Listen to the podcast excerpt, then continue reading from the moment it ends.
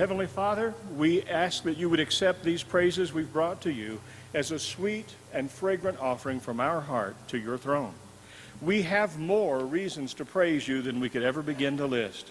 Thank you for your awesome love and your grace. Thank you for your mercy. And yes, Lord, tonight we even thank you for this place that you have brought us to where not only we can learn and grow together, but this evening we can worship together and experience the beauty of your holiness and the joy that comes from singing praises and bringing praises to your name. Lord, we ask this evening that you would be with the message and the messenger. Anoint through the power of your Holy Spirit. Open up our hearts and our minds and our ears that we would hear the word of the Lord. And then, Lord, help us not to be hearers only, but doers of your word.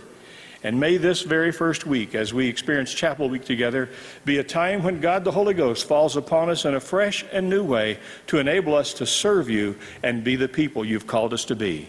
In Jesus' name we pray. And everybody said, Amen. Amen. Well, thank you, John and Trey. If you have your Bibles, turn with me to James chapter 1 and I believe it'll be projected if you didn't bring your Bibles or on your electronic phones or whatever you have your Bible on. We're going to begin reading with verse 19. My, my dear brothers, take note of this. Everyone should be quick to listen, slow to speak, and slow to become angry. For man's anger does not bring about the righteous life that God desires. Therefore, get rid of all moral filth and the evil that is so prevalent, and humbly accept the word planted in you, which can save you. Do not merely listen to the word and so deceive yourselves. Do what it says. Anyone who listens to the word but does not do what it says is like a man who looks at his face in a mirror and after looking at himself goes away and immediately forget what he forgets what he looks like. But the man who looks intently into the perfect law that gives freedom and continues to do this, not forgetting what he has heard, but doing it, he will be blessed in what he does. Amen. I'm sometimes accused by my wife of not listening to her.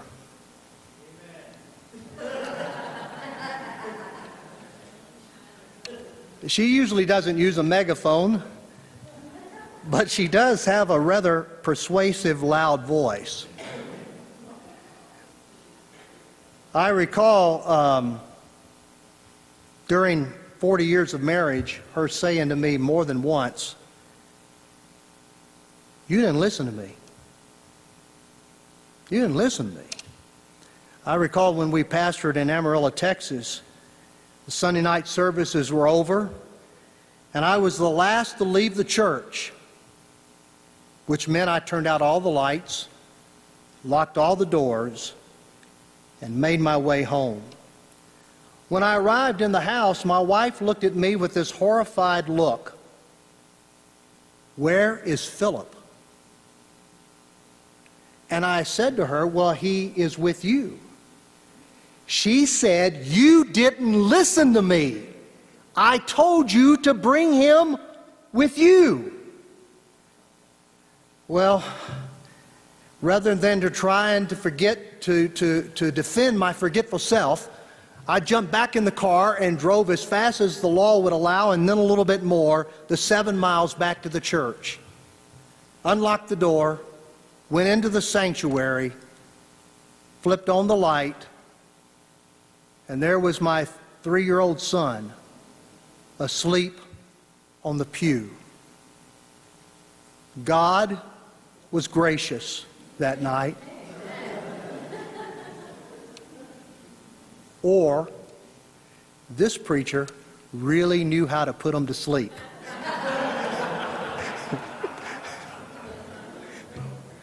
I picked him up and took him home. And that was the end of the story. But I didn't learn my lesson. Because again and again and again, she would say, You didn't listen to me. You see, the truth of the matter is, through the years, I've learned many lessons on listening. And this passage that we read tonight speaks to us about the importance of listening. James reminds us that we should be quick to listen and slow to speak. Again and again, the scripture teaches us the virtue of listening. Proverbs 8:32 through 34 reads, "Now then, my sons, listen to me. Blessed are those who keep my ways. Listen to my instruction and be wise. Do not ignore it. Blessed is the man who listens to me, watching daily at my doors, waiting at my doorway. Proverbs 15:31 says, "He who listens to a life-giving rebuke will be at home among the wise."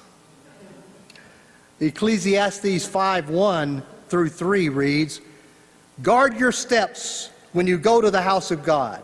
Go near to listen rather than to offer the sacrifice of fools who do not know what they do wrong.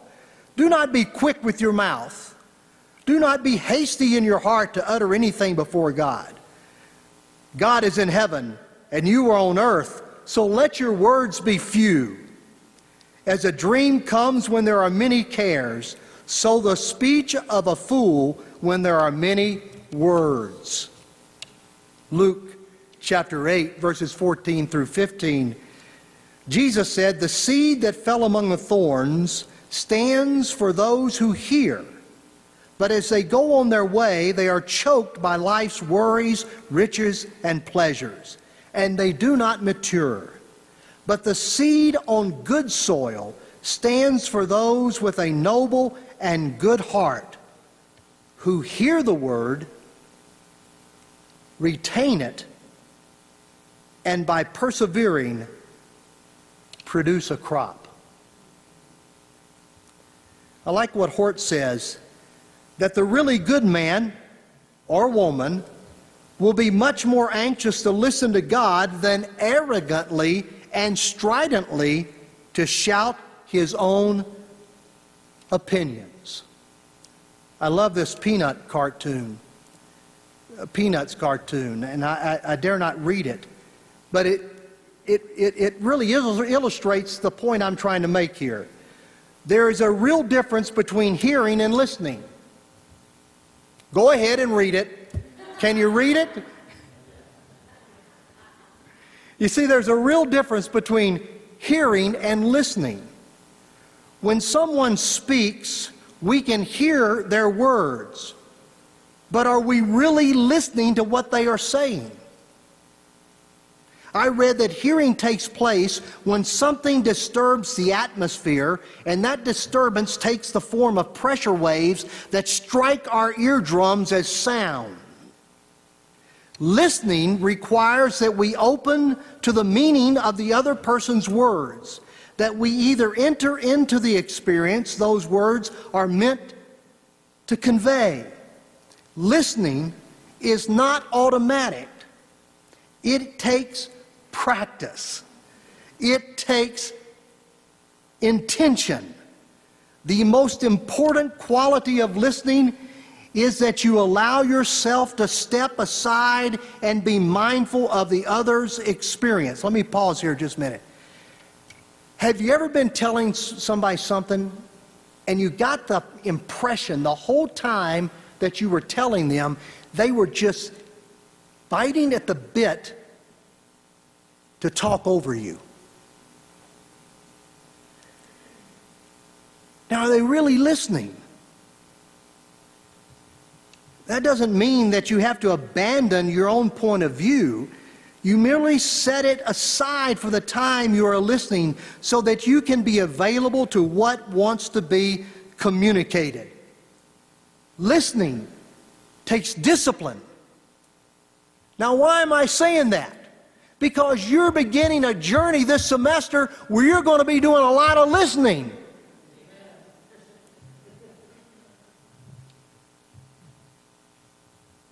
My dear brothers, take note of this. Everyone should be quick to listen and slow to speak. I like this next cartoon that I found today. What does the old boy say? He says, Time's up. I'm through listening. Zeno said it best. We have two ears, but only one mouth, that we may, that we may hear more and speak less. Now, let me just touch a minute on this slow to become angry bit. We live in a world where nearly everyone has a strong opinion. Would you agree with that? Uh, if you don't believe that, just, just read social networks, media for a while. I, I, I tell you the truth, I, I served as a pastor for 24 years and a district superintendent for five after that. I have seen pastors and spouses on Facebook post things that are unwise.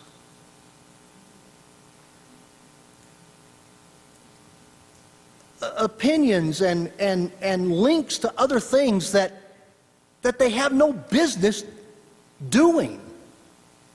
It just, it just seems to cause arguments and hard feelings. Here's the thing that I've not, here's the thing I told pastors when I was a district superintendent, and I've tried to practice that my own, in my own life. If you have something that you really need to say to somebody, either pick up the phone and call them or go see them. Because words can be misunderstood in an email or a text. And who among us have not misunderstood some of those things that have been sent our way? William Barclay reminds us the accent of love always has more power than the accent of anger. And when anger becomes constant irritability, petulant annoyance, carping nagging, it always does more harm than good. And I think that's what James is saying. James is saying, don't speak in anger.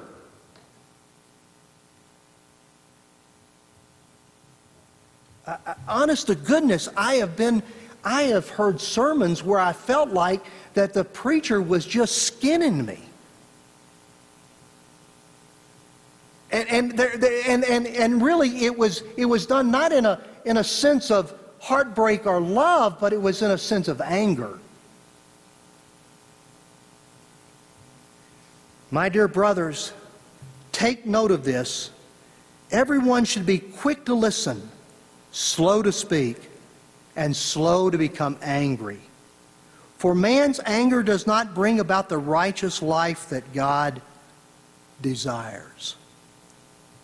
James goes on to say in verse 21 Therefore, get rid of all moral filth and the evil that is so prevalent, and humbly accept the word planted in you, which can save you.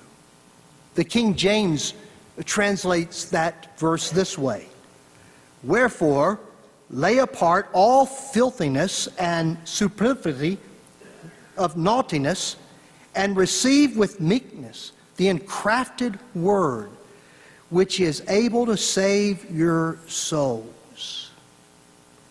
Barclay makes an interesting point when he writes that the word we have translated for filthiness, the Greek word, can be used for the filth which soils clothes or soils the body. But it, it has one very interesting connection. It is a derivative of another Greek word that is used when it's used in a medical sense means wax in the ear.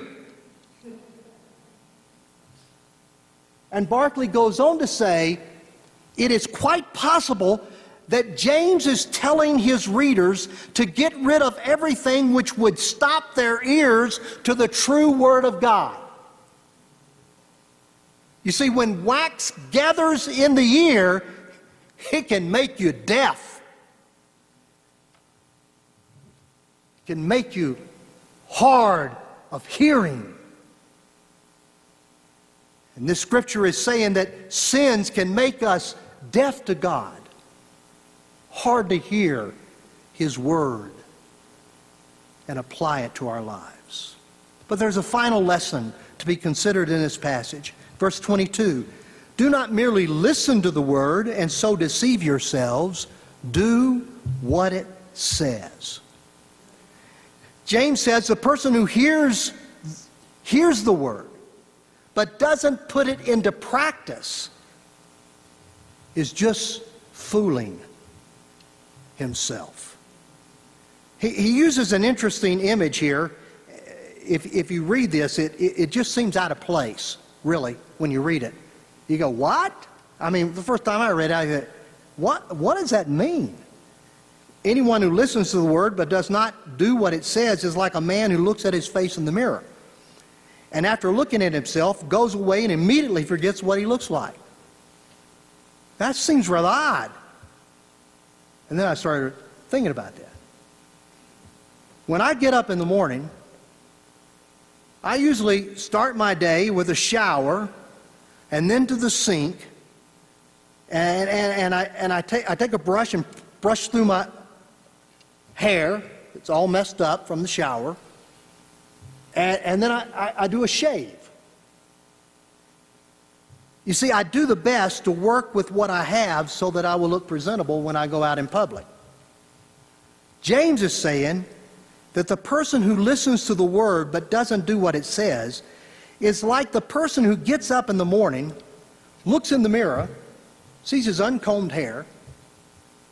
Now, I don't get, mean to get personal with anybody here. Don't take, don't take this personal. But looks at his, own, his uncombed hair, his unshaven face, looks at himself and says, Man, I ought to do something about that. But then gets dressed and goes out in the day, forgetting what his hair looked like or his face looked like. But the man who looks intently, he says, into the perfect law that gives freedom and continues to do this, not forgetting what he has heard, but doing it, he will be blessed in what he does. In other words, James is saying the outcome for those who listen to the word and live the word will be blessings in what they do. Amen? Thursday morning, I, I, I had been working on this message early, and uh, Melissa Harris came in, and I stopped by her desk there in Sanders administration building, and, and she said, uh, she said, This morning when I, I came in, I stopped and I heard a whippoorwill. Is that how I say it? Whippoorwill? Bird.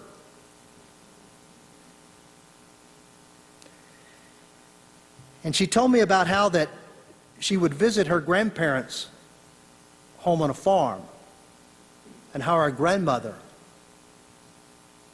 could identify the birds and taught her to listen and hear the birds and identify them. Well, I went back in my office, sat down for a minute, and thought, I didn't even hear a bird when I came in this morning.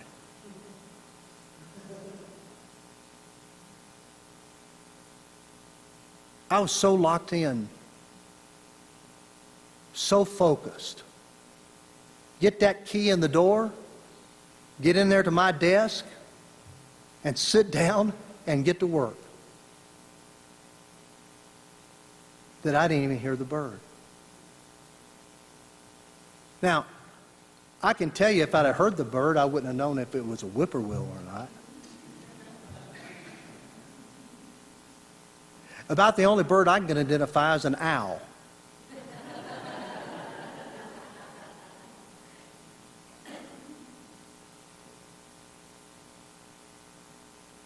And reflected again on what James is teaching us. Perhaps if, like Melissa, the sounds of the birds had been implanted in me,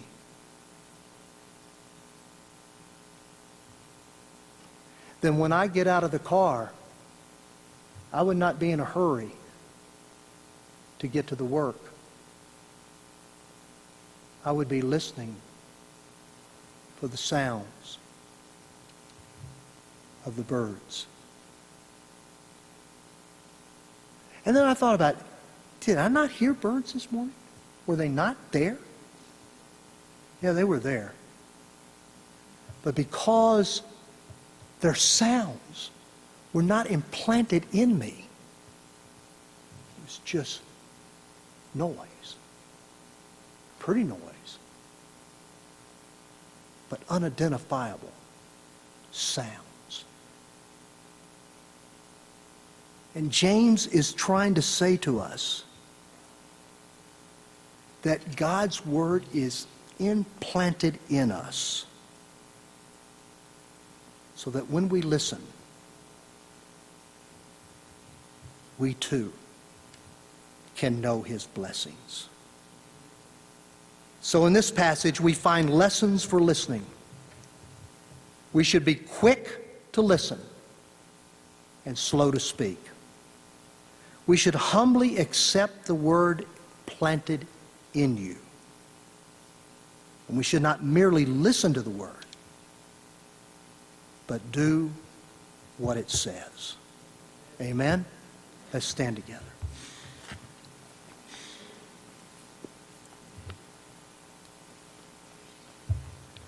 Father, we thank you for each and every student that is here and faculty member and staff member. We thank you for the great calling that you have placed on our lives. We thank you for the lessons that will be taught, the wonderful truths that will be learned.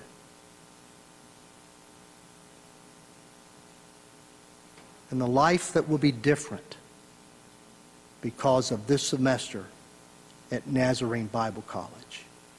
Bless each student. Bless their families.